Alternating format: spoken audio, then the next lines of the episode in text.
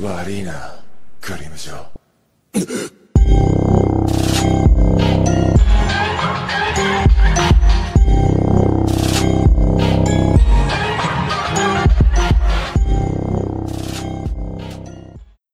Okay, you're listening to the AK Mindset.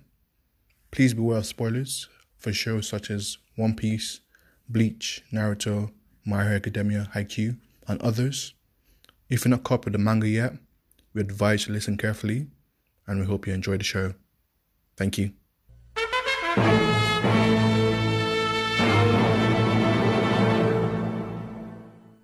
The AK Mindset. Yo, welcome guys. We're back again with another episode of the AK Mindset. We're excited for this one as always. Um, today is, a, is an interesting topic still. It's an interesting topic. I always wanted to talk about it because I've always been a guy that always liked villains, always liked antagonists for some reason. I was a weird kid, can't lie. But today we're talking about antagonists. What makes antagonists good? What makes a good antagonist? Not just villains in general, because you know, people just mistake villains to antagonists sometimes, even though the villain can be antagonist and this other antagonists are not necessarily villains, but that's what we're talking about today. But before that, with me today, we have our normal co-host. We have Daniel. Yo, yo, what's going on, people? Daniel here. Episode nine, nine, I believe, of the Sure. podcast. Soon to be ten. Consistency out, but yeah, we're talking antagonists. I'm excited to get into this one because I thought it was quite interesting when Ed posed the question in our group chat. So yeah, let's get into it. And as always, we have Rogelio. Hey, what's up, guys? I'm glad to be here as, as usual. Yeah, lovely. I can't wait for this discussion. Got a lot of things I feel like to get get out there. You know, I hope you guys enjoy. Mm. Of course, of course, of course. Um, before we start the topic, is there anything you guys have been watching that you know piqued your interest? Watching, reading, anime, comics, graphic novels, anything? We'll go with Rogel first. Anything you've been watching or reading? Watching and reading. So, um, like even before this recording, I was talking to Daniel about catching up with Rezero. Um, I lied. Eden Zero, Eden Zero, and like just being Like, up to date now. no, I don't. I don't. You know me. I'm. I'm not going back to ReZero, even though I'm seeing. Do you know how many things I've seen this week? I, every time I open YouTube up, I will see a YouTube video of ah why these these events in ReZero have been so sick, and all, I'm like, so you decide to be good as soon as I stop watching you. Like, See, they're you- telling are you, come back. You're missing. You're missing No, I'm not coming back. time. They're trying to they're trying to tempt me to come back and watch it, but no, I won't. I won't be. I won't be persuaded. I'm going to stick to my guns out there. This But guy. yeah, Eden, um, Eden Zero has, especially the last um, couple of cha- um, chapters, have been really uh, just showcase great writing and storytelling, and I'm just. I'm, I feel like I'm established in this journey. Before I was like, ah, let me just see what all this um, conversation is about, and is is this just a knockoff fairy tale, like you know, adaptation? There's like there's similarities and that, but then really like jumping into the story, man's invested, and I'm like I'm definitely excited. And for things I've been watching, I didn't really watch loads of anime this um this week, but I did have to jump back on on my C- on my K drama. So season two of Love Alarm dropped, and that's been wavy, man. Mm, fair enough. Well, what about you, Daniel? Um, so for reading, I I recently I was gonna I was gonna mention Arashi, but I'm actually gonna talk about this new sports manga that's like literally just started. Like chapter one dropped yesterday. It's called Deep Three. It's got a black main character. Yeah, that's no, that's what I was gonna talk about too. Oh, hey, great minds think alike. Listen, I'm Deep you, Free, it's got potential. It's got really good potential. I'm very excited to for what it's gonna see sh- uh, show even, and I think I'll let you talk a bit more about it, Ed. But yeah, Deep Three, I really enjoyed that, those that first chapter and second chapter too. I read two chapters. It was very good, and then for what I watched, you know me, Wonder Egg Priority. Wow, we had a Oh, bang, recap bang. episode last week, so the streak ended. But this episode, they came back strong with my favorite character, Neru.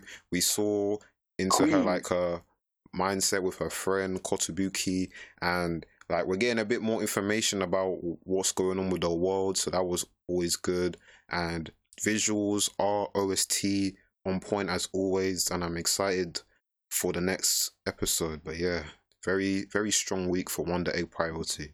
Very good. Love to hear. it. Um, yeah, for me, Deep Three. Um, like Daniel said, it was a new new manga that came out. I just saw. And I was I hopped on Twitter. It's like, yo, this is the next wave. You guys should watch it. It's really good. Or read it rather. It's really good. I was like, all right, but let me see it.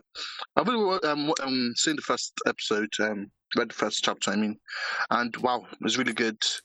I mean, there's not much to spoil, but in case you don't want to know anything about it, I suggest you listen carefully. But it's about like Daniel said, the black main character, which is amazing already. I mean, it drew me in. It's like, what? black main character, yes, but basically, black main character who has a superstar dad and is trying to like, um, you know, be like him or trying to bridge that gap. But um, obviously, some bad things befall him and is trying to basically overcome it. And yeah, the story looks very interesting just from the Very promising.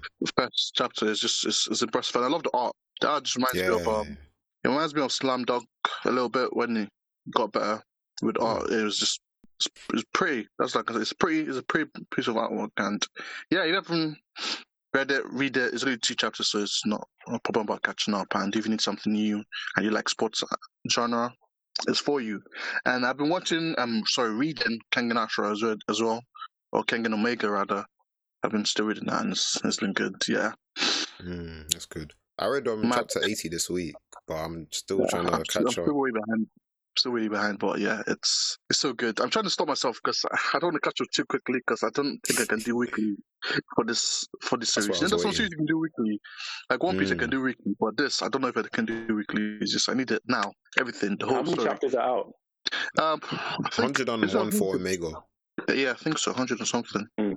But yeah, Kengan Omega is good, and I'm.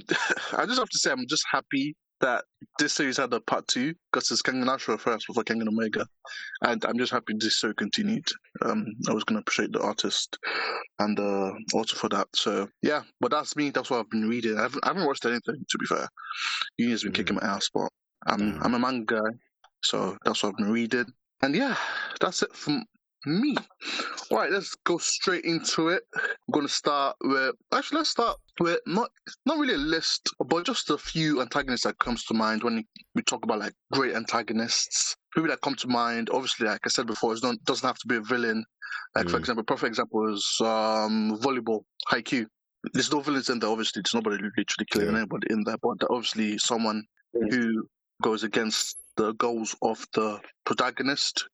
So you can choose that person as an antagonist, and everything is briefly written. It is, but um, so any antagonist doesn't matter the number five, ten. You want to go into detail why you like him or not, but just a few antagonists you think, wow, this is a beautifully written antagonist, and maybe say it made you start looking at antagonists differently. Because I know there's a couple of people that are like, oh, okay, you don't just have to be a bad guy that love that loves chaos, but you know you can have with antagonists. But um, we'll go with Daniel first. Any antagonist that comes to mind? Um, so when I was thinking about the question, I was trying to go through my favorite antagonists, and it's hard because I've read a lot of different series, but I wrote a few. I, wrote a few names down, so it makes it easier for me. So the first person I wanted to talk about is Hao Asakura from Shaman King, and Mhm. he's got a lot of things in an antagonist that I like. He's got charisma and power to back up what he's talking about. Whenever he's on the page, he just as soon as he's introduced, you can feel the power and the presence that's behind him as a person in this series. You know, when he's on the page, he commands your respect. You know that this guy, he is a force to be reckoned with. You don't want to mess with him. It's almost Hmm. a given why he has all these people behind him because they look at him and they understand immediately what he represents and just how he ties into the series, the relationships he has with our main characters and with Yo, like the whole history of that, that makes him good, and like his power as well. Like it's just fire. But the way he uses it and like how we when we get the history and understand what he had to do to get that power, it makes a lot more sense why he's that strong. And then when we get the callback with Matamune, that one of the characters from Shaman King, that's that, that makes Hao a better character as well. But I think the main thing for Hao is his charisma and his the power. Mm. You can you whenever Hao's on the page, I said it before. You understand like this guy. He's not a scrub. He's not one of those villains where like because you get in some media's like I think with in the One Piece you got Spandam. He's an antagonist, but he's a weak one. Where like it was more he was hiding Mhm. behind Lucci, but this guy he's strong and he's an opposing force to our protagonist. And then another person I wanted to mention just to contrast with like an evil antagonist who doesn't really get redemption. Um, Jack Atlas from Yu-Gi-Oh! 5Ds. So he's kind of a guy who who he, Yes. he's not he's not evil, but he's just like someone who's opposing Yusei. And Jack, he also has charisma, and he has these cool one-liners, and he's got a cool OST to back him up. Whenever Jack's dueling on his motorbike, like the OST, when you hear that OST, you can't help but get hyped because it's so powerful. You understand this guy is the duel king. You understand why he's the top duelist in that world.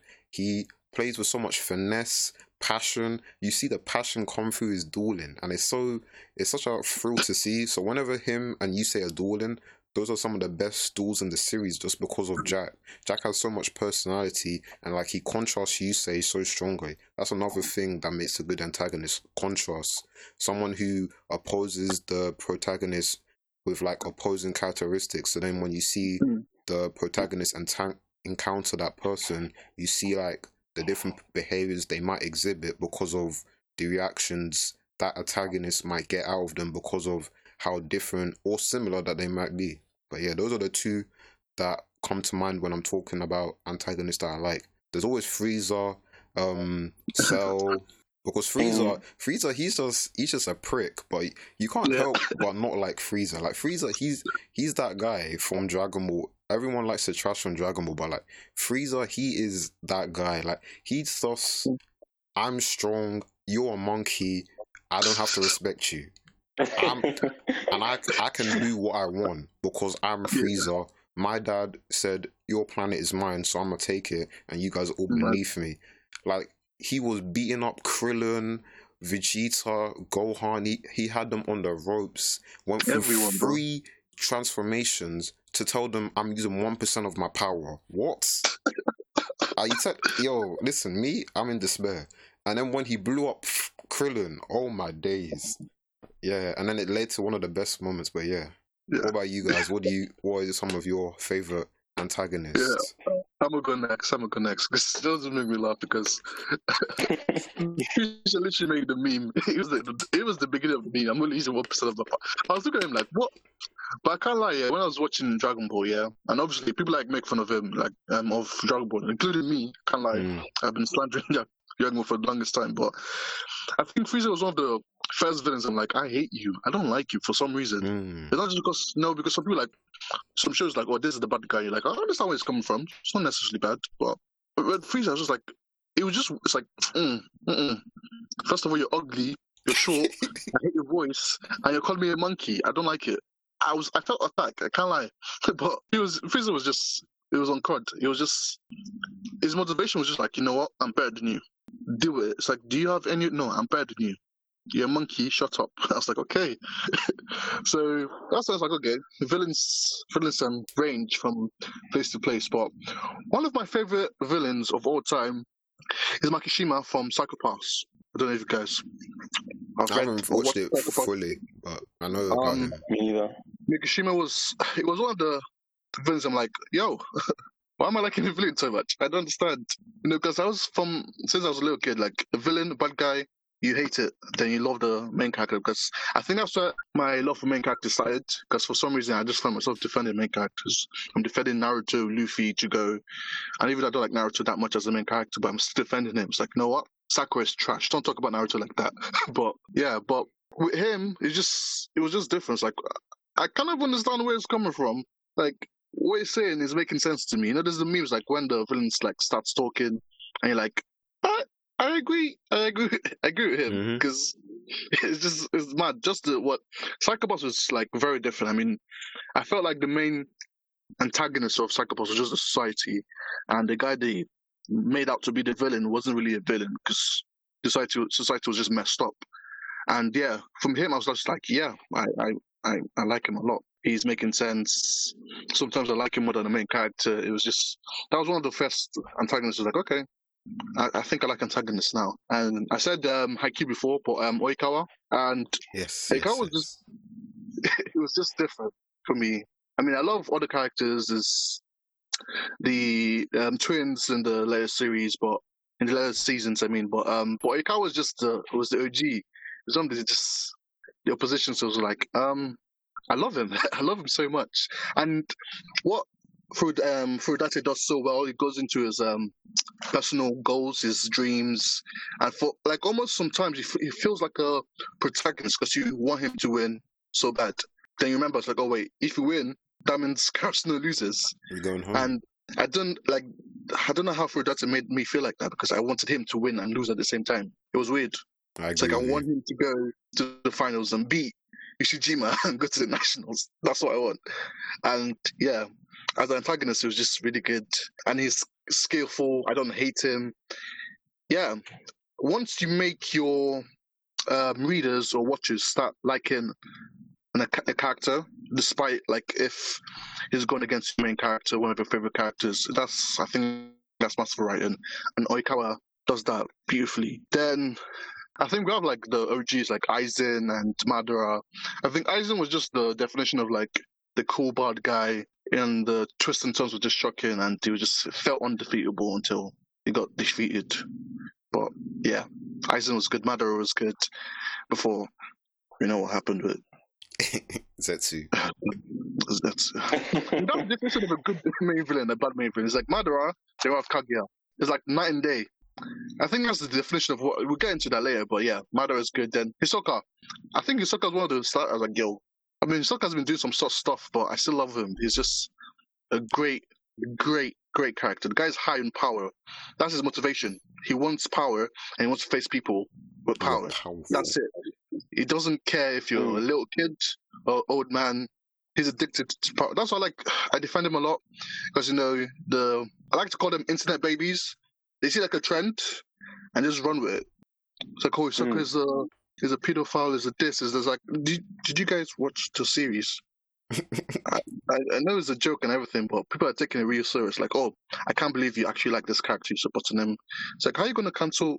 Did you even watch the show? I'm I'm very confused. It's clear that Hisoka's yeah, but that's a different story for another time. But Hisoka is a really good, really good character. And um, when I read a little bit into the manga, I loved him even more.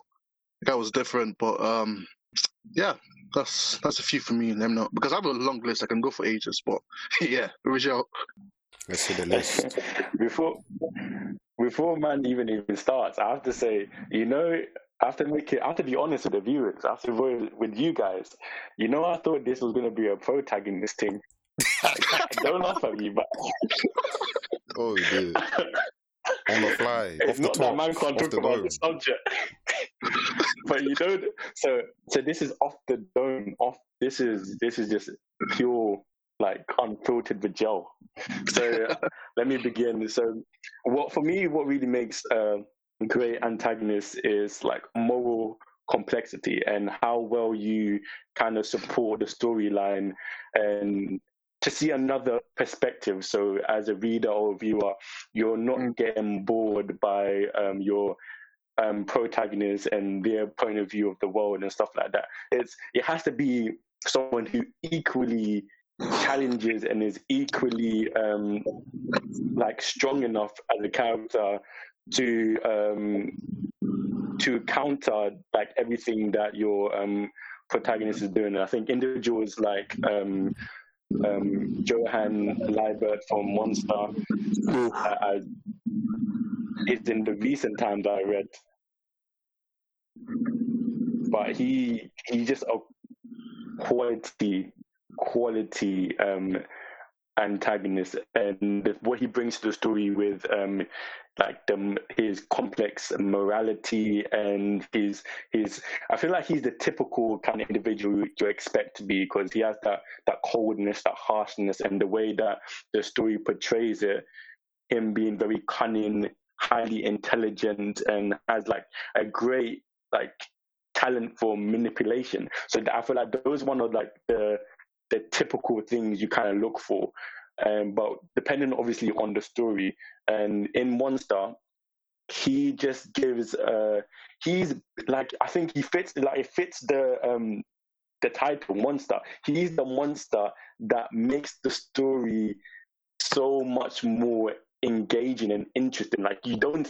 there, At no point do you feel like as um at uh, no point do you feel that protagonist could even get over this problem. You feel like he is so far ahead of everybody who's trying to catch him and catch him out. Like he's intelligent and his his ability to survey what's happening throughout every scenario. It feels like he was like 20 steps ahead of everybody. Even his little spoiler, his demise, you still felt like it was planned. Like it's, it's just so it's like it's just so mad. So like like I said, individuals like that definitely. I think you could even say that is like cliche stereotypes of what you would see uh, protagonists to be. Um, but I think one of my favorite is um, Isabella from The Promised Neverland because she she's someone you wouldn't go out. You would say obviously she is um, an antagonist to the story, but it's someone that it's is very loose because you don't know where, you don't know if it, it's a position that she has chosen or is it a position that she had to take up because of mm. their situation regarding the farms and all of that. You know what I mean?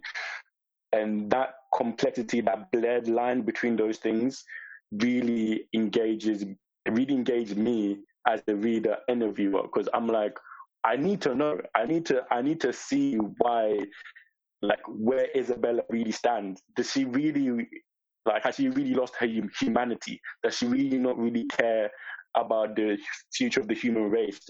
Does she really believe in the cattle system that they have at the moment? You know what I mean? And as you go out throughout the story and how that progresses, you can you, you your mind changes. You need a um an antagonist that constantly changes the narrative and perspective that is shown. You need someone that just keeps it, you know, fresh. And she does that. She's just amazing. Because at the beginning, you just think, oh, she's stone cold. She's just trying to trap these kids. Like there's there's no way she cares about these individual individuals. Then later down the line, you find out, wait, no, she she deeply loves these kids. And it's unfortunate the position she had to take up. Like is one of those is is peak, but it is what it is. Mm-hmm. And by the end, when we have, even though the end of Promised Neverland was a bit meh, but you still get to see that she stands up and fights for them. And those two, um, Johan Liebert from Monster and Isabella from The Promised Neverland, are really like top tier for me antagonists. Those are two good picks, definitely. Very good picks. Yeah, I'm still reading Monster right now, and I haven't got um, totally to Monster, but yeah. Oh, He's my a... friend, did I spoil it? No, no, you didn't spoil it. You didn't spoil did it. I, but, did I spoil it? No, no, no. But he's um, John is a is a is a definition of a he's a what's the what word can I even use to explain this guy? He's a nuisance, bro. That guy is not well in the head, mm. and I love him. I just no love problem. him. I think I love my antagonist just slightly mad. Deranged. I would say. But yeah, yes, the range. Very he's a menace. He's a menace. I said we love him. We love him. Um okay, we're gonna go talk about um basically what makes a good antagonist. You know, you guys have been touching on it a little bit, but we'll go into it fully. What makes a good antagonist? What things needs to be checked? Like if you have a checklist for okay, I'm gonna like this as a main villain or well no it doesn't have to be a main villain of the story but or main antagonist of the story, but what needs to happen for you to like, okay, this is a good antagonist, and if this doesn't happen, I don't think it makes a good antagonist. Um, mm. I'll go first. Mm. Um, I think one thing that needs to happen to make him a, or him or her a good antagonist is um, I feel like you have to have your own goals because mm. I feel like once an antagonist is too dependent on the protagonist, then it just makes it so weak. Um, I know people beef me every time I say this, but Broly, even I love the the movie, but Broly was not a good antagonist for me. I feel his motivations, everything, like, huh? huh?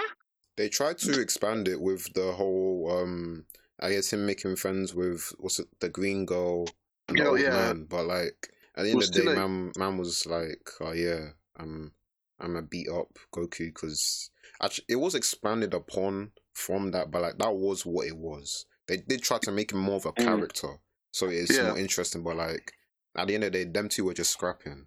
That's it. I mean, don't get me wrong, Broly was a good movie. Let's not let's not joke around. But I'm was good the compar- first look at time. Cell, look at Cell, and compare him to Broly, True. or even Frieza. Frieza is like it's that simple. It doesn't have to be complicated. Yo, they said this. You guys belong to me, therefore you belong to me. So I'm gonna beat everyone up and blow up this place, and you're not gonna do anything about it. Then the, the protagonist comes on and stops him. It's fine. But Broly was just like, Mm. you know what? I'm, gonna, I'm just gonna fight you. Why? So I saw someone said that literally the reason Broly started fighting Goku is because Goku made him cry when he was a baby. it just made me laugh.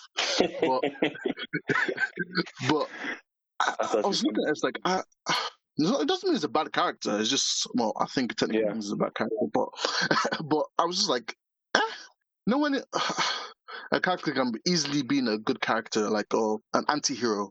He didn't he did not Yeah. need him to make him the antagonist of the show, and it was still gonna be good. And it was just like when you conv- the conviction is like a bit wishy-washy. I'm like, eh, I don't know, because compare that to most of One Piece villains.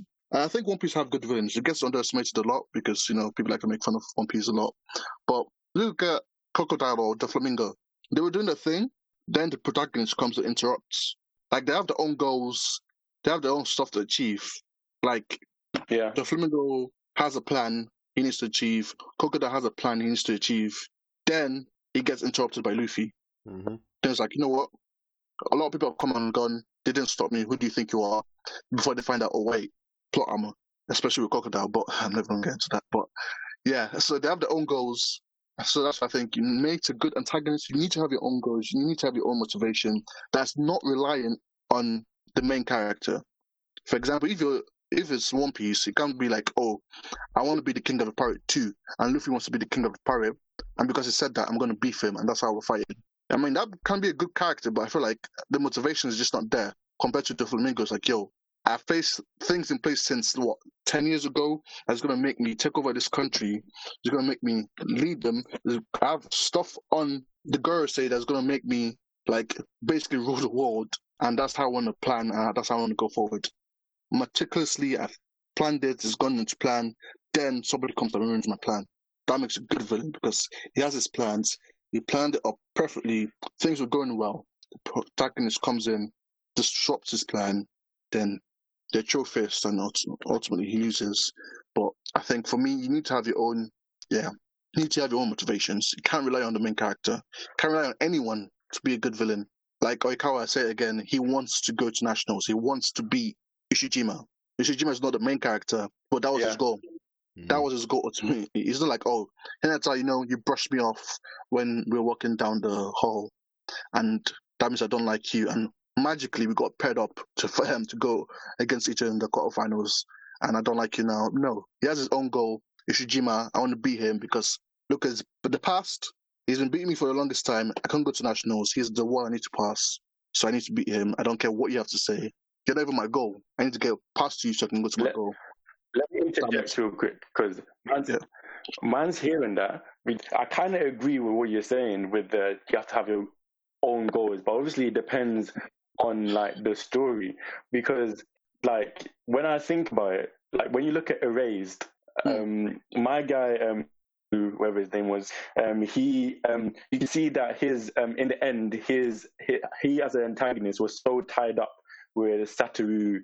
And that is that wasn't an issue because of how especially with the time travel and all that how that story was told you know what i mean? So it made Mm. sense why his motivation and um, his character and everything was tied to that individual because of the stakes and the situation and the fact that obviously during the story found him out and like and for that reason he felt like that was the only individual that understood him you know what i mean so for like I hear for other though- stories, but I feel like Yeah, so even with Mhm. that though, it makes sense because I had a plan, I had stuff I was doing, it was going smoothly, and you interrupted it. Now you're my main focus. That makes sense. Mhm. That makes sense. It makes more sense than, you know what, my dad said I should beat you up. You know, I'm gonna beat you up. true. But I feel like most villains that we enjoy, even though like ulti- ultimately because you know it's the it's called Naruto. Obviously, Naruto's going to be the main focus for most villains. Like like even look at the Akatsuki. We were going to target every um Jinchuriki that ha- um every person has a Jinchuriki in them, and it just happens to be that Naruto has a Jinchuriki in them. So we're gonna go after it because we have a plan. And Mm. oh wait, he beat us. Now we're gonna target you and everyone that's around you. Makes sense. So they had a plan. Someone like stopped them or interfered. Now that's the focus. Because oh wait, you did me dirty. I'm gonna go after you now. That makes sense. I feel because he had their own plans and the plans was interrupted. Now the, your plans has shifted a little bit from like your own goal to like focus on this guy, but that's because the guy interrupted your plans in the first place. So I think that's acceptable. I'm not gonna complain at that because um the I forgot his name. The main antagonist in Erased was I, I loved him because he was yeah teacher teacher. Yeah, He was- teacher. was good. Um, Is the way and he was smart. Yashiro. I love that. So Gaku Yashiro. Mm. I just originally let me It's- use the word originally. Originally, you have to have your own goals and plans. That doesn't involve Yeah, the main character. You don't necessarily know who the main character is. Your own goals. Then obviously, eventually, your goals get stopped by the main character. Then maybe your goals change to like get Well, I revenge thought- something like that. But at first, you need to have. I feel like there's levels. I feel like there's levels to the um antagonist game. You know what I mean? I feel like Yeah. Broly isn't up there as a strong. Do you know what I mean? I, I don't, there's not Yeah. every antagonist has to be a well a good one. I mean, especially depending on the series. Like some of them are just you're there for filler. You're there for you know Oh, you're the oh. light work before we get serious. Hey, I'm not Um, saying think Broly you- is that. I'm not saying Broly- You I'm need to have a saying, you know what I mean? I don't think you should I have mean, bad Dragon Ball. Dragon Ball antagonists in any series. Yeah, but you shouldn't. But you know, we they, there is loads. You know, there's individuals in those like tiny little arc between the big arcs where there's some little like pesky antagonists that they just get over like in some weird or unique way. You know what I mean? They're not really strong antagonists. They're there to serve a purpose as to transition. Like, do you know those transition antagonists? Like, Yeah, there's I- loads in I think there's a Like, difference. I was just gonna say that I think there's a difference between like um the main antagonist and then like I guess the the secondary ones that don't have as important a role in the story. I wouldn't say like they're not as good. They can still be good. It's just they're not Mm. the main focus in the story. So I don't I don't know. I wouldn't say having I wouldn't say they're bad. So I, I wouldn't want to have bad antagonists in any part of my series, no matter Yeah. how big or small their role they play. That's just me though. I mean, if you look at it, I mean, One Piece is like a, I don't know, maybe if you example because it's a very massive series. But Crocodile and Doflamingo were not the main antagonists of the series. Mm. They're the main antagonists of Luffy their was there by chance. That's transitional um, antagonist, basically. Because his main villains to him is the world government, not even Akainu, the world government and Blackbeard, for obvious reasons. Mm. So Crocodile was just, you know what? I met a friend. You're stopping my friend. I'm gonna deal with you and move on with my story. You're not even important to the story.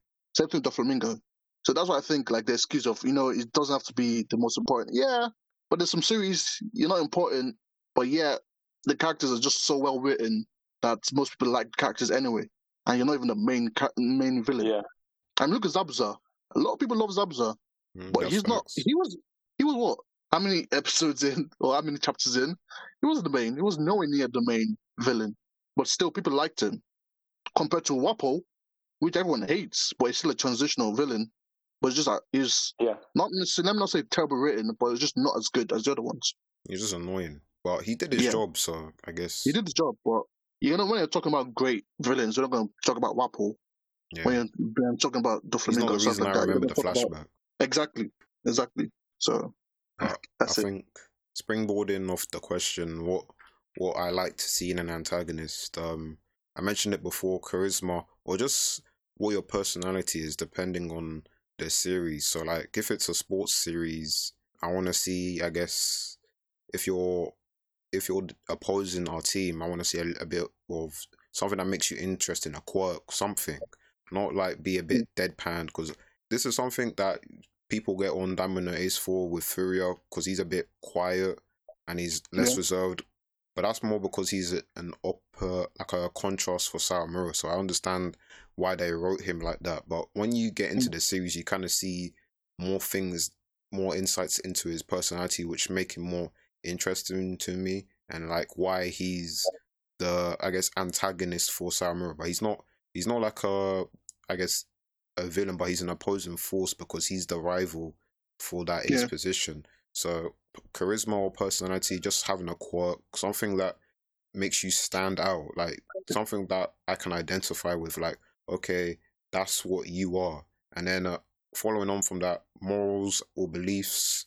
And this is where I feel like if you're gonna have a villain where like we're gonna sympathize with them or like they're just evil, I want their plans to have some sort of like cohesiveness, like make sense to a certain degree. It doesn't have to make sense all the way, but like I can see the idea. Because like in Avatar Korra, people don't like Korra, but because I've seen the complaint with Zahir that he was a hypocrite and he in his beliefs and something Yeah. about anarchy, about Mm. um when he went to tear down the ki- kings and queens of the world. But with him and also with Amon, what I like about them and their beliefs is because of what was behind their beliefs. Like all of what they were trying to do had credence to it. It's just that Yeah. they were so they went to the very extreme level where they went past what they were even trying to achieve and Yeah.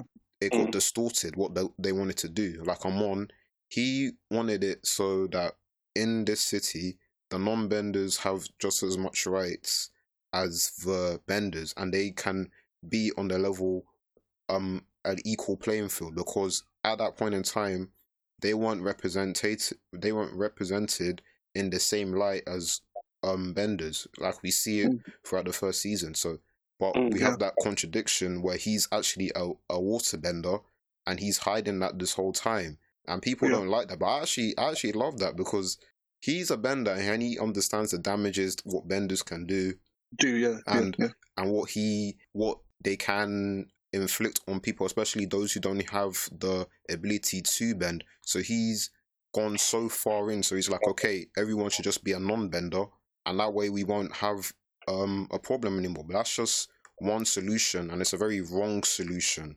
Like Mm. there's other ways to answer that problem. And with Zahir, he's like, okay, in the Earth Kingdom, the Earth Queen is corrupt, and the way we should get rid of this chaos is the natural order of things. We should just get rid of kings and queens and let the people rule themselves, which Yeah. has credence. We see in different systems that have like no kings and queens, prime ministers, presidents. So Yeah. we can have demo- democracy, but he, the way he went to achieve to set the people free, to give them their voice was wrong because we saw when he killed the Earth Queen, Yeah.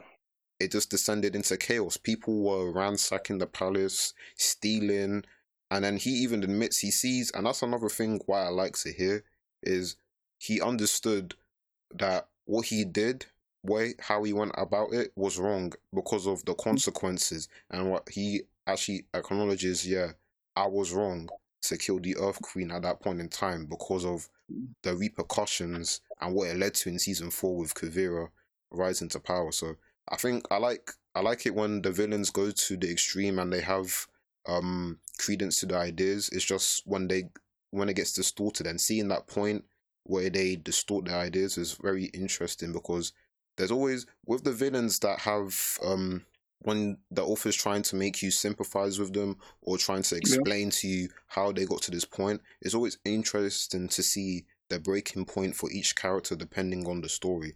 Like if I'm Yeah. talking about My Hero, spoilers, if you haven't read up to I think it's like chapter 240 of season 5, when you see Shigaraki's backstory and you see the what made what him the events that led him to becoming this guy of Samira Shigaraki, you understand how he became this guy because he didn't have the people around him to support him to, I guess, divert him from going on this rough path. he's his breaking point was reached, and now that's a point he can't go back from. And Yeah. I think um Horikoshi did a really good Mm. job of displaying the breaking point for Shigaraki as an antagonist, and it makes sense. And also in Jujutsu Kaisen Geto, if you've read um the Star Plasma arc, you you really see the tug and war between good and evil, black and white. How his ideals were here, and then they've changed, and they're becoming more mm. confused. And then he comes to this conclusion where he's like, okay, no, I'm gonna reject what I once believed because he's reached that breaking point. So I feel like Yeah. if you want to make a good antagonist, or depending on the type of antagonist you want to make, you need to be sure of what you want them to do. Because if they're just gonna be evil, that's fine. Because like people love Dio, they love Dion. he's just evil for evil's sake. He doesn't Yeah. he doesn't have anything really deep behind him. He's just he's just a prick. Like he Yeah. burned the dog in, and he was beating up um Jonathan and Frieza. People love Frieza. We mentioned it before. Yeah. But if you want them, if you want us to sympathize with them, they, it has to make sense. Like I can't think of a bad antagonist right now, but like I'm I'm pretty sure we can. Maybe if we talk about it later, but like if it doesn't make sense, people aren't that- gonna care. We know that if there was a bad antagonist, we definitely dropped the series immediately mm-hmm. because because he's sticking with that. Yeah, That's why I say. I feel the reason we don't like when we say okay, name a bad antagonist, we don't like quickly come up with one is because a bad antagonist is not rememberable. It's not you Yeah, can't, I can't remember him. It's not significant enough for me to spring it up into my memory. And once your story has that, I feel like your story just lacks. I mean, like Daniel said, it's it's good to you know it's it's amazing to have people are just all about chaos. I mean, there's Mahito. I love him. It's just you know what. Screw all of you. I'm gonna kill every Chaos single one. Do you know why? Because it's fun, and this is just who I am. I've been, uh, I, I was birthed into the world just for chaos. I Mm. like that character, but I feel like for me personally, my what I think a great character is, I need you to have a motivation, Mm. and I need to, they need some motivation. Sorry, to be to have some credence, like Daniel said. Like um, that's why I think Joker. Like when people, Joker is just a a great villain for me because, especially because of the quote he made. Like basically, everyone's one bad day away from being a I love that. horrible, horrible villain. I think that's it. Mm. You can go down a path and believe something. I think that's what you need to do. You have to have a strong belief on something. It can be good, like Geto. He was good, but he had a strong belief. But you had to you had to see him and follow him. The slightly, the belief just started changing from one part to the other. It wasn't like all of a sudden. If you keep looking at him, if you keep reading the story, you, you see like, oh, this guy's thinking. What's going on? This world is not the way I thought it's gonna be. It's gonna change a little bit. Mm. I think that's what you need to have for me to like, oh wow, that's an amazing feeling. That's an amazing feeling. I mean, Aizen is, I love Aizen. Aizen is good, and Aizen is just, I think, it was just a victim of his own amazingness in a way. Uh, I love that kind of character too, but I prefer the Doflamingo. He Mm. he was just a kid that was used to stuff, and they were like, "This is how I was raised." Then all of a sudden, his dad just like switched it on him, and he was like, "Wait, what the hell is going on?" Then obviously the way the, the world treated him for that and everything, and you can't be surprised when I need to be like when I'm looking at the backstory. It's like, okay, I understand how he got to that point. I think that's one another important thing for me. If I don't understand how he got from A to B, like wait, he was a good guy before, and now he's a bad guy. It can be something as simple as they killed my mother. You know what? Screw all of them. But at least that's Mm. simple. I understand it. But if it's Yeah. complicated and it's like contrived and like, wait, how did he get from A to B? I don't understand. Like the motivation. How did he switch from like, you know what? I'm fine. I, it's like I have a belief, but it's not that bad. To Yeah. everyone needs to burn. That smooth. That transition needs to be smooth. It needs to be understandable. If you're gonna make it complicated, make sure it's written well. If you make it simple, make sure you stick to the point and go through. But yeah, that was a great point by Daniel. Yeah, and that's one one last thing to close off. Um, when you were mentioning about the protagonist, I mean antagonist being um having his own goal and being separated from the protagonist, I like that Yeah. point because sometimes you get quite commonly the antagonist who's quite similar to the protagonist. Uh, Mm. I'll use Haikyuu as an example where you see Hoshiumi and Hinata, they're quite similar in build in the challenges they Mhm. face in place in volleyball.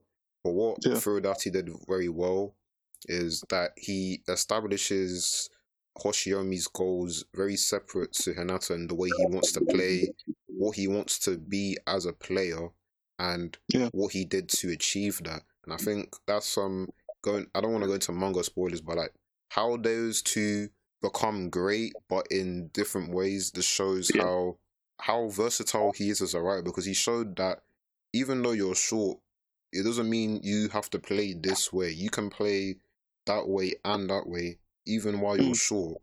And it also shows Yeah. how Hoshiumi and Hinata they're not they might be similar in their build, but in their mindset they're different and they Very excel different. at different things. And even though Hoshiumi he sees Hinata as a rival and someone he wants to beat, it's not something where he's like, oh yeah, this is just Hinata. Hinata's just one person on the team of six. You know, Mm. Oika was always talking about the six who are stronger wins. So Yeah. he's he's thinking he's thinking about Hinata, but he's just an extra. He's his goal is always to reach the top, and I like that. Yeah, Yeah. That's a good point. Um, anything to add, Joe? Um, I think the thing that really um, stood out to me when I was thinking about this is I was kind of reflecting on the industry, and we know how the anime industry is first and foremost is to create money, create wealth, and um, market share and growth and stuff like that.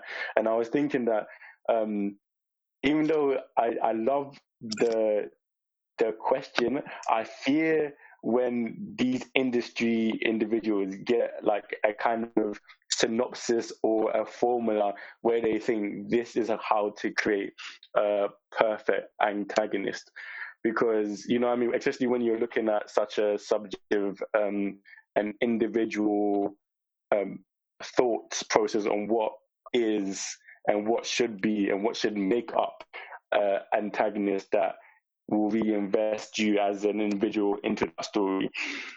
And because I was thinking originality and creativity for me is first and foremost like the the most important thing like how the ability for the antagonist to express um, a different train of thoughts like you guys said different goals and to reach a you know a unique perspective yeah. on the events that's happening in their world.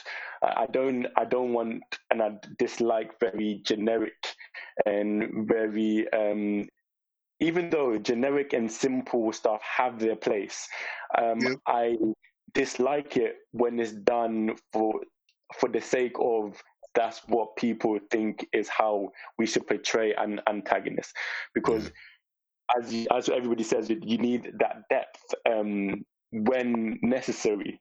You need that um, that storyline when necessary. How well they link to the journey of our protagonist and other people within that world.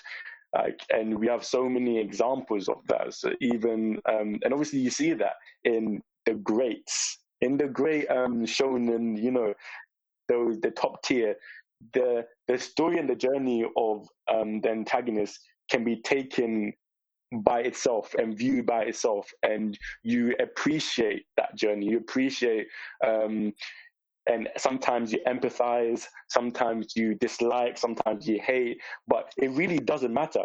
What matters is the fact that their journey has enabled you to have those feelings. It has to stir something in me. Like if I'm reading an antagonist and it's just like I'm not, I don't feel anything. I'm like, what am I reading? Like, actually, what am I actually watching or reading? Like, it doesn't, I'm, you know what I mean? I need to every time, every time I saw um, Johan, Gohan, whatever his name, um, every time I, that's it. Every time I saw um, Isabella every time, even when I saw Aizen, when I saw Pain, mm-hmm. when when I saw those guys, I felt something. You know what I mean? I had to. I was like, what? Nah, I hate this guy. No, I love this. Just oh, she's wavy. You know what I mean?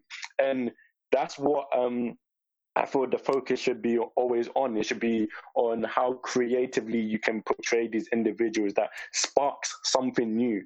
Because by the time, like, how much, like, think about it, Daniel. We've mm-hmm. read and watched so many things. We've seen all the basic archetypes of um, what antagonists could be. Bro, I can't be.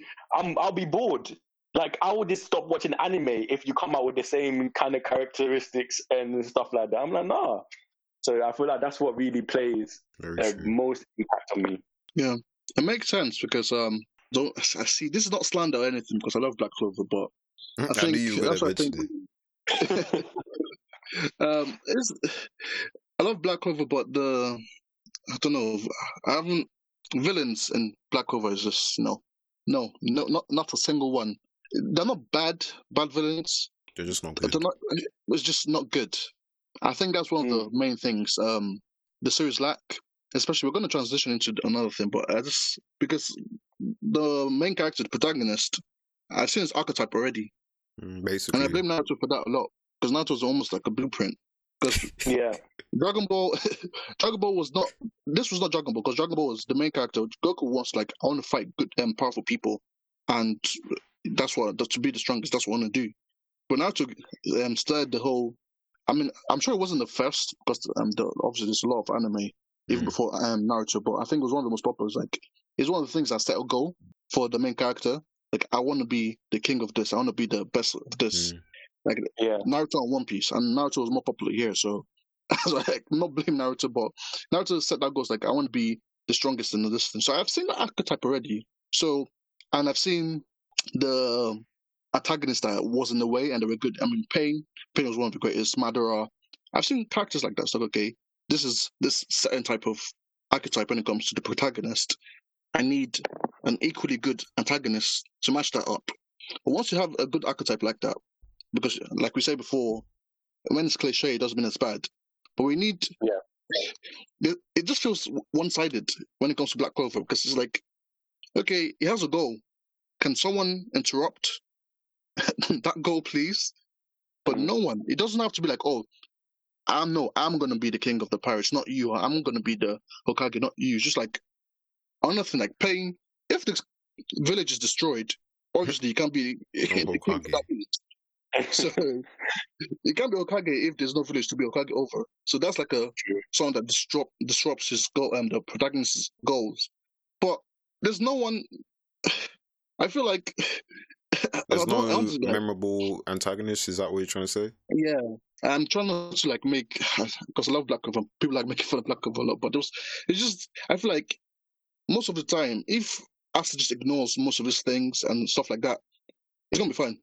Uh, the only thing I would argue is the the thing with the elves. I don't think he could have ignored that. Oh, true, true, and true, the- true. and this current arc as well. I don't know if you're up to date, so I'm not gonna spoil you. But I'm not, not completely, not completely. I'm just Okay, well, behind. if- if- using it, but- I'll just I'll just put it simply. If he ignores this, then there's there's no kingdom to be uh, Wizard Be King of. So okay, maybe that's what we need.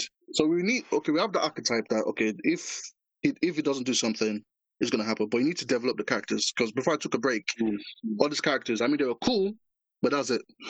Like Yeah. Dante, everyone, I forgot the names, the girls, the blonde girl, they were good. They were good. I was like, I, I, I need more. That's why I like the elf story, I guess, Mm. and I guess the antagonist. I think that's you can say that they were memorable, memorable antagonists, but that was a good story because you, you you could see their backstory and stuff like that. And maybe when we get a backstory, I think the backstory is one of the most important thing important That's things to a villain. I think you need to have a good backstory, or if you don't know about it from the start, we, we need a backstory. But then then again, there's some characters we don't even know the full backstory, like so Blackbeard clean.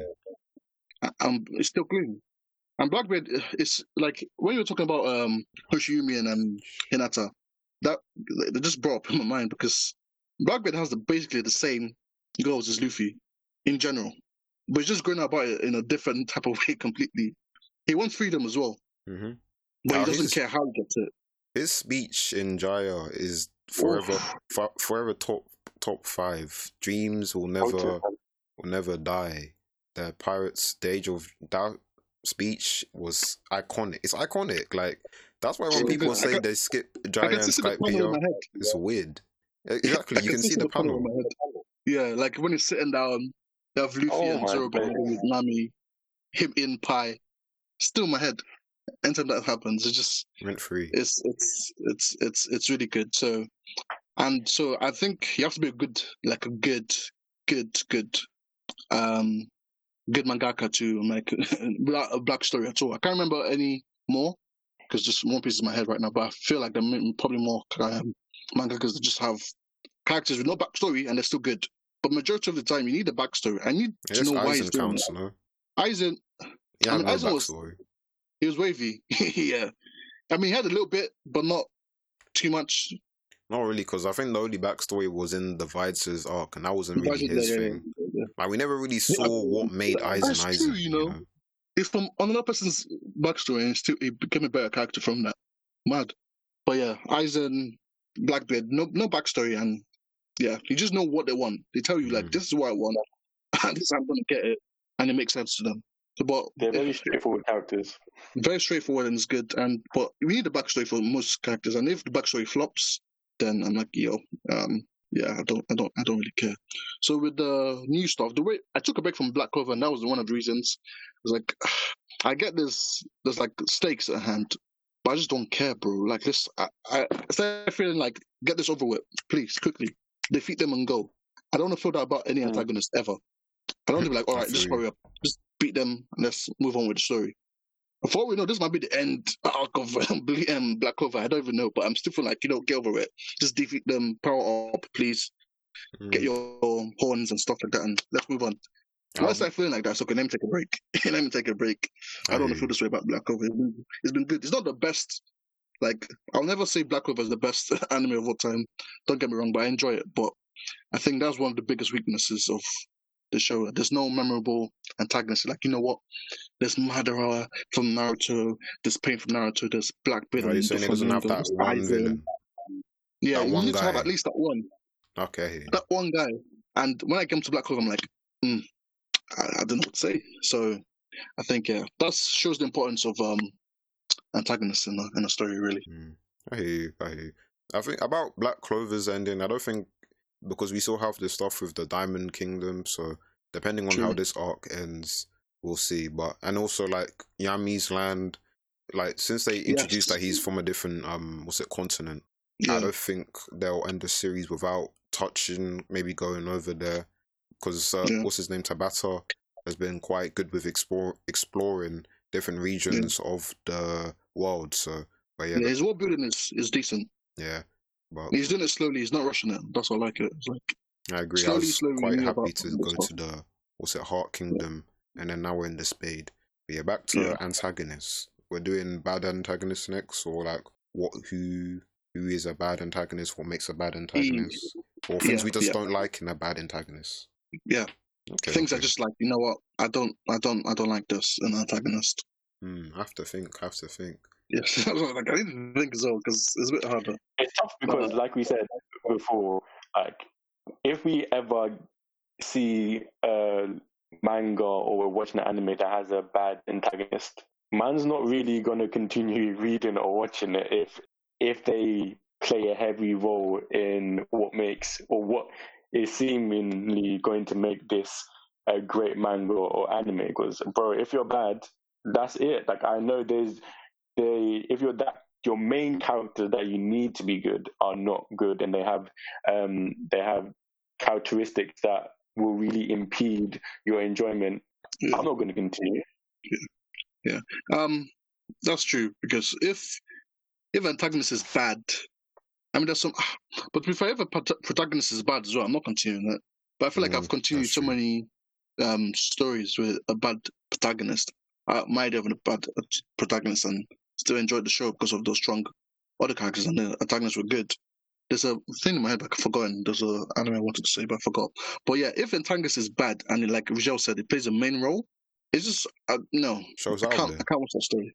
It's gone. I can't watch. It's I can't, I can't watch the story. But, i said but I don't can't. have like specific things people do. But I have like like uh general things. Like I cannot be annoyed with the antagonist. If I think an antagonist is annoying, like whiny stuff like that, I can't. Yeah, I was thinking the I feel like- same. Antagonist needs to. I love my antagonist educated. You can't be stupid because it doesn't just make it believable. You're really getting beat up by a stupid person. I was, you need to Yeah, be true. educated. You need to be like more believable, believable as a villain Hmm. or antagonist. You know, the things you do are calculated, is done well. I love like more calculated villains than, and even not calculated. Like let's just be chaos. You're so overwhelmingly strong that you know they can't do anything. But if you're weak, not weak, but if you're not that strong, if I can comfortably comfortably say that oh, the main character can beat you and you're not that smart, as a villain, I just don't care. I I'm going back to One Piece a lot, but Wapol, I did not. I was like, you know what? I don't care about this guy. There was no stakes. He can bite stuff. He can eat stuff. He's not smart. He's not calculated. He's not overwhelmingly strong. Yeah, I might have to call Cat because it's not Wapol. He came, he got put in the mud and he worked his way back to the top, got his own kingdom True. off the back of his True. own devil fruit ability. But no, I'm not gonna, was. I'm not gonna go save Wapol because he stinks. But But that that story was good. I can't lie. I was surprised when I was reading the uh, cover story. This man went from the bottom to the top over again. trademark, patented. But Yeah. yeah, I feel like um, I had, yeah, was just I don't know. Um, I can't remember many villains or antagonists. Like, but if you're not overly strong, and if you're not smart at the same time, and Wapol just was just perfect for that. I, I don't feel he just makes. I, I'm not interested. I don't care about you at all. I kind of Yeah, I go, kind of feel sorry for. Um. I, I'll just quickly say this. I kind of feel sorry for antagonists, like a tad, a tad, because they, there's not really a lot of flexibility when it comes to your the lanes you can go in as a character, depending on how well the writer is. But most of the time, there's a lot of inflexibility when it comes to antagonists. So you can't you can't be like heavily. It's not most likely going to work out for you if you're a heavily comedic antagonist, because not a lot of people are gonna take that kind of individual serious. Look at um Buggy. You know the Ever Took Him series, and when it comes to um, your your intelligence, like even like Ed was saying, you kind of have to be fairly like have a lot of charisma, intelligence. Like you- you're not really gonna have uh or really like warm up to an, indiv- an individual an antagonist that is, that has zero charisma and has r- zero likability. Kind of has to be likable. Like there's a lane that they kind of have to fit into, and there's not really a lot of like variation you can like take out of it. If you know what I mean. Mm, I agree. I agree. I think for me, I think bad antagonist is probably linked with bad writing. So maybe it's not against the person themselves, but just how the story is constructed. So if the writing isn't executed well, so like there's no, I feel like just take the things that I like and flip it. So if the antagonist has no personality, nothing that really attracts me to him, and he doesn't have like presence, doesn't make me scared, doesn't make me feel Mm. like, oh yeah, th- what this guy's saying is right. Or if he's a chaos merchant, like if I feel like the chaos is not chaosing, I'm just not feeling what he's doing, then Yeah. if I have no, if I'm feeling apathetic towards the character, then I feel that's more on the writing than the character itself. But um, definitely, I hear what you're saying about the writing, but I think and um how we're a lot more, I guess, f- I forgot the word, but I guess strict on antagonists and the criteria to what a good antagonist will be. But maybe that's just because of how important the role they play in the story, how they're supposed to be drawing out our protagonists, opposing the uh, protagonists, challenging their ideals, making them question their ideals, maybe causing causing what's it changes in the protagonist. Maybe that's why we're so strict on them. And I think also Yeah. when we're thinking about antagonists, we also have to pay mind to the story, like or genre.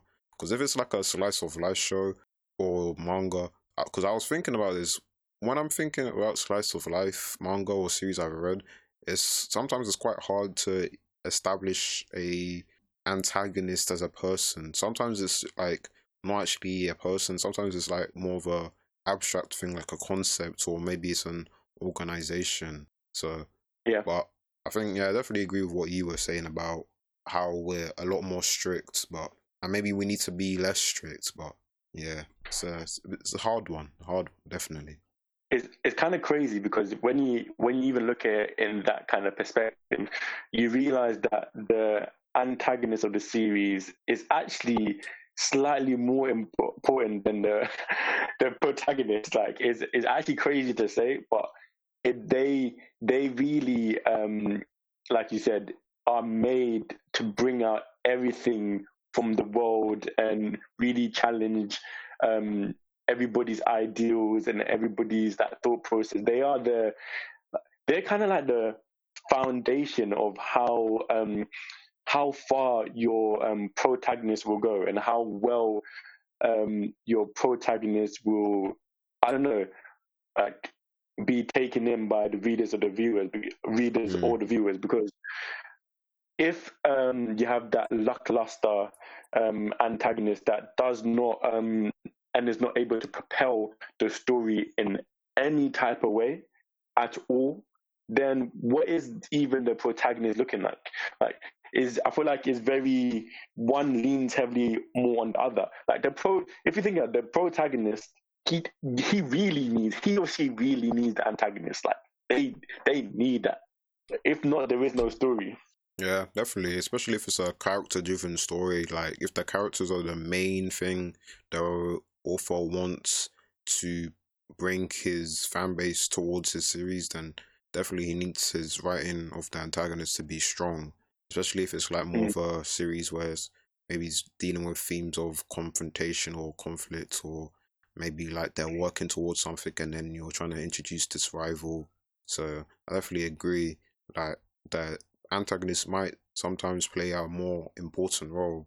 Just I Yeah. guess conceptually, conceptually when you're doing your writing because of what they might bring to your story. Because a lot of times, like when we're talking about these shonen series, we always we always are mentioning like if you're talking about Hunter Hunter, everyone's always talking about Meruem and Chrollo, Mhm.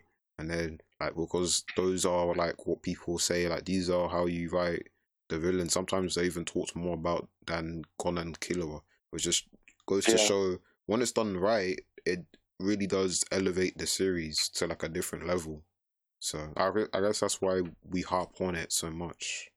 Because when you think about it, it's definitely the thing that draws you in, even it's weekly. Like the things we, um, the mangas we choose to read weekly and the animes we choose to view weekly. Most of the time, it can be said that generally that we come back to see how the protagonist is going to overcome what the antagonists have put in place. You know what I mean? Mm. we come back to see that that that friction and that overcoming. If there's if the antagonist is unable to do a good enough job in putting barriers and obstacles where our protagonists then have to um, make significant changes in their character, in their judgment, in their action to overcome, then those series are the ones that we put to the back burner. You know, the Mhm. ones where it's not a must to watch or read. Like you enjoy, you enjoy it. You definitely still enjoy it. You can't just say, "Oh, they are bad series," but you're not captivated enough to be like, "Oh, it's out on it's out on Monday. It's out on Sunday. I have to look look at how we are on how everybody is on Attack on Titan. It's a must that you see it on when it drops because you obviously because of first and you know you're gonna get spoiled if you don't see it yeah, because Twitter and that and everything is a madness and hey people out there stop spoiling things please please, bro. I'm begging. but obviously, also you have to see it because you you want to know how our characters are going to progress, and especially in crunch time situation, how they're going to progress and really jump over the hurdles and really push through what the antagonists have really put in place. What I mean, if you if you don't have that, like the the I feel like the definitely the enjoyment of the series, the levels just go way down, go way way down. Yeah, I think that's a that's a good that's a good um point to I guess end that discussion we were having. But um another thing how I was talking about how antagonists can be bigger than just a person and also how you were talking about what the antagonist is doing like if they don't have a solid plan and if Mm. the, if it's not if you don't feel a threat and the protagonist has no um what's it issue dealing with what you're putting out like it's not really um trouble for them to beat you and if you're like if this is like a constant theme then obviously people aren't going to feel tension or suspense in your manga they're not going to Mm. be like oh yeah this guy ah, I'm reading this series because X is always applying pressure to A. No, A is Yeah. always doing whatever he wants, and X tries to apply pressure, but it's just more of a thing where it's an annoyance at this point. Like A is just vibing, and then X tries to do something and it always fails. And why is this character here? But Mm, one thing from this isn't even an anime, it's from like a cartoon, Young Justice. Like you have this group called The Light, and they're like the antagonists and the overarching antagonists. And what I like about The Light is that you will see throughout the season they put in they're working with other villainous groups, right?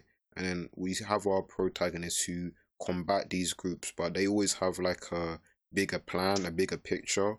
So even though Yeah. it looks like their allies are losing, what they're trying to do is still working. Like it's just that it looks like the protagonists are advancing, but the story's always letting you know the light is here, they're working, and they're slowly getting what they want. And we're seeing that they're always, they always have like a contingency plan.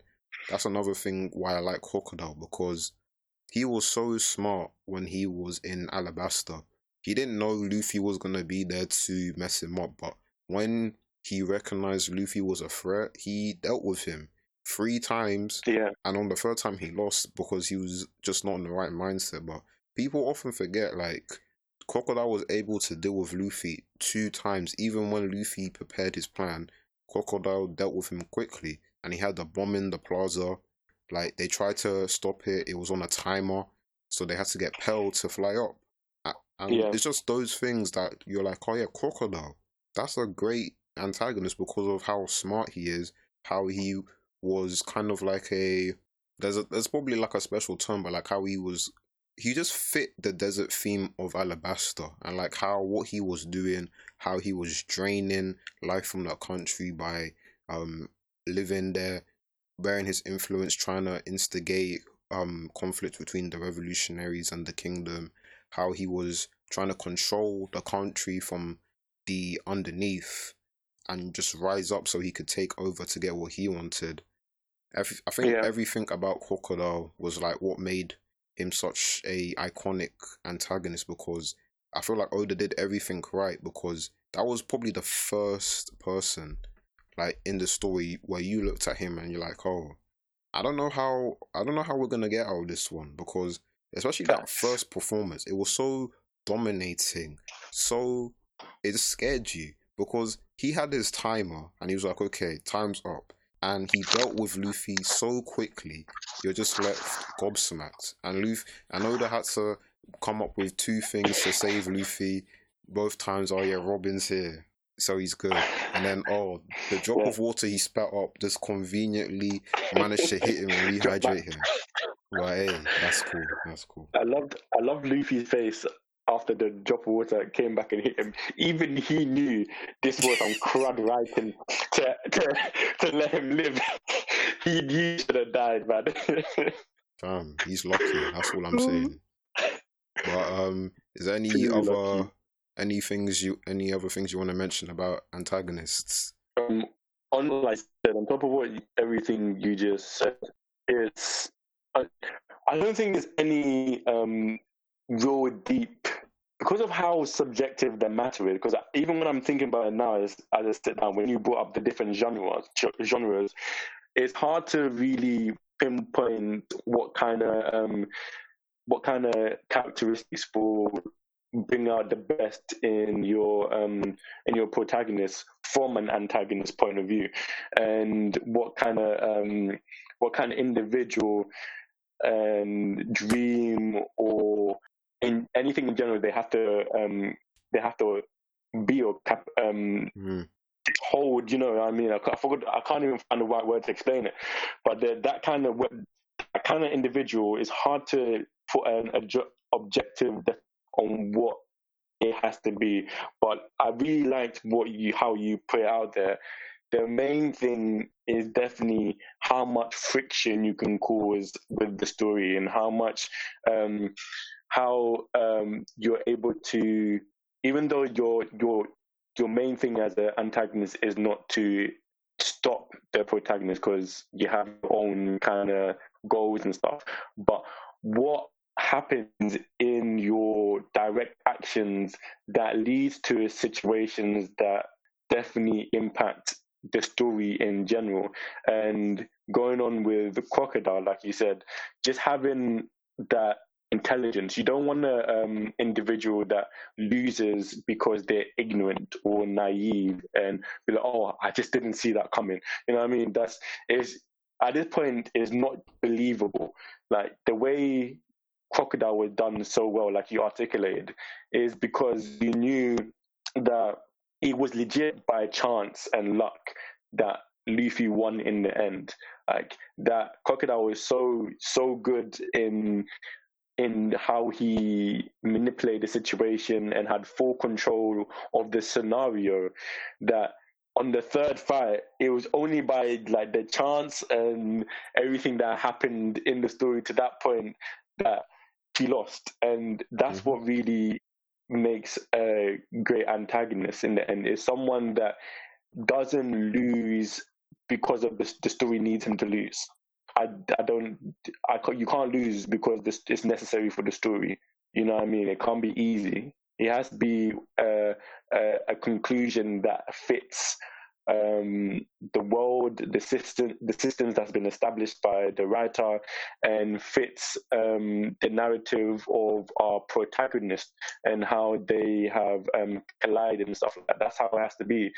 If you just end up losing by a whim over something that was like we went through this whole journey. That's why I feel kind of scared for One Piece because the journey is so long that the importance of the end becomes crucial, and it comes that with all stories that are very long and mm-hmm. well developed. Your end now is so significant, and how you um, finish is, is crazy. That's a lot of pressure on the story writers. But I'm sure, I'm sure Oda can do it. I'm sure. I'm sure.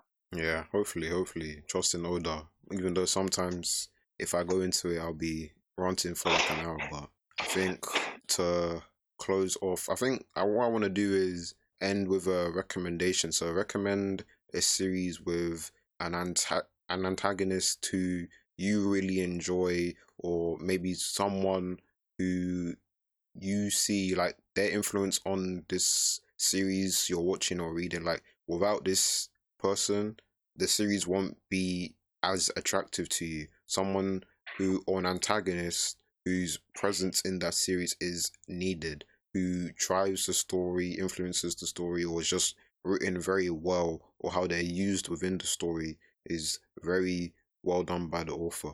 Oh, this is a that is a that's such a good and I think for me, I definitely have to go to the first one I recommended, and Johan Liebert from Monster. Like, mm. He um he just he did in he did so much as especially throughout the series how he was so mysterious. And he was a, a puff of smoke that um our protagonist and everybody was so unaware of. Like how can you be so it was it was so um it was so wild to think that somebody with enormous presence and enormous like importance in everything that was happening was a ghost was like a puff of smoke in the story and our protagonist was then his mission was to try and gather that smoke and trap it, which is the most impossible thing, especially when you you see how intelligent he is. And that's why he he's so great. His how he opposes and how he um how he like that sets him apart. It sets him apart from any other antagonist I've ever um read about. Because throughout the story, you, you you drive up like a deep hatred for him, especially with and and conf- it was mostly confusion. Like you you are as blind as everybody in this series with your understanding of this um, character, and for him to have that impact, especially so early on in the series, to have that kind of impact when I didn't even I would describe it as I couldn't even see his face. I couldn't, I didn't know the character, but to have that mm-hmm. impact on the story is is so incredible. Like some other individuals, I wouldn't even like mention them. Like they don't compare because even when you know everything about them, they don't even drive the story like this guy. Uh, this guy did. Like he he drove the story and made me every week bang this out. I was like, I was like, right. Do you know what? After you read, you're like, you're breathing deeply. I'm like, why am I breathing deeply for? This is it's just a manga. Like, how am I feeling? The psychology of everything that happened in this manga, incredible. Like, read Monster.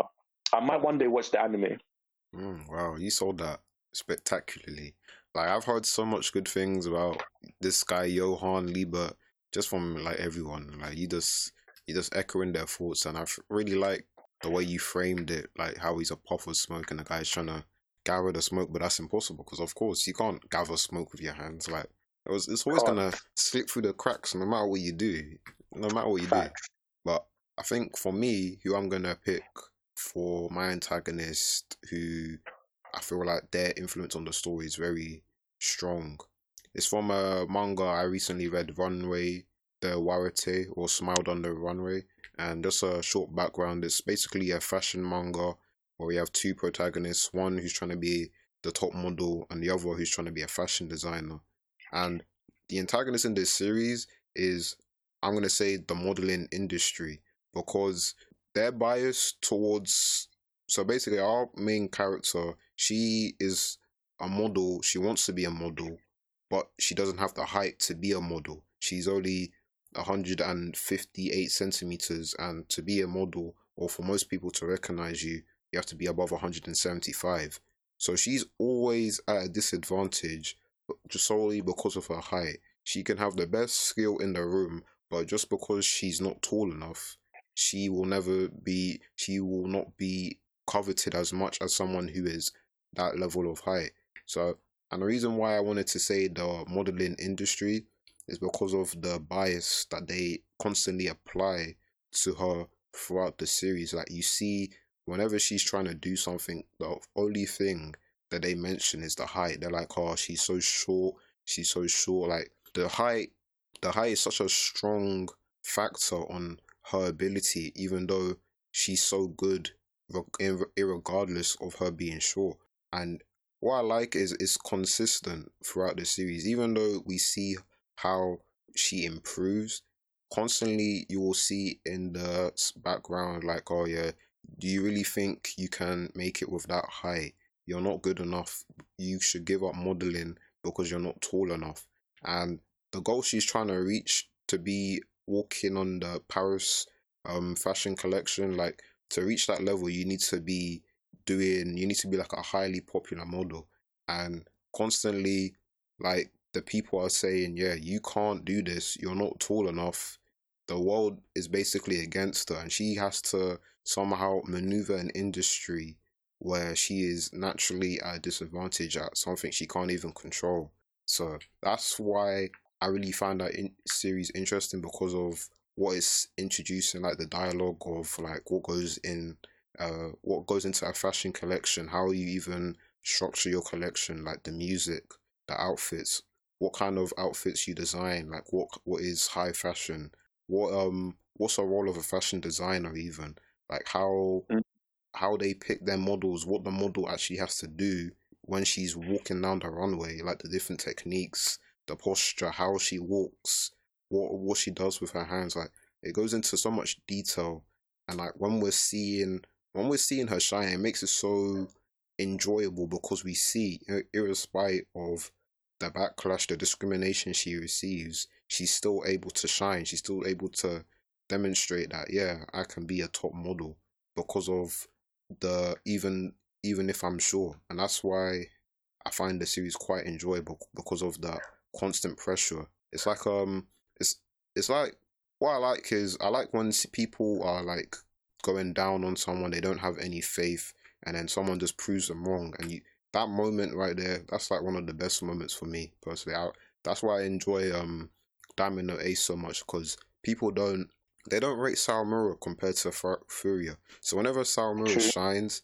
and whenever he's in that tense situation, I'm sure you know Rizzo, he goes into so many situations. They're like, oh, switch him out, bring in Kawakami, and he does performs. He eats in those high pressure situations and he always performs. He always gets the guy out. And it's just those moments right there. Like you're just like, yes, we knew he could do this. You guys should have been awake.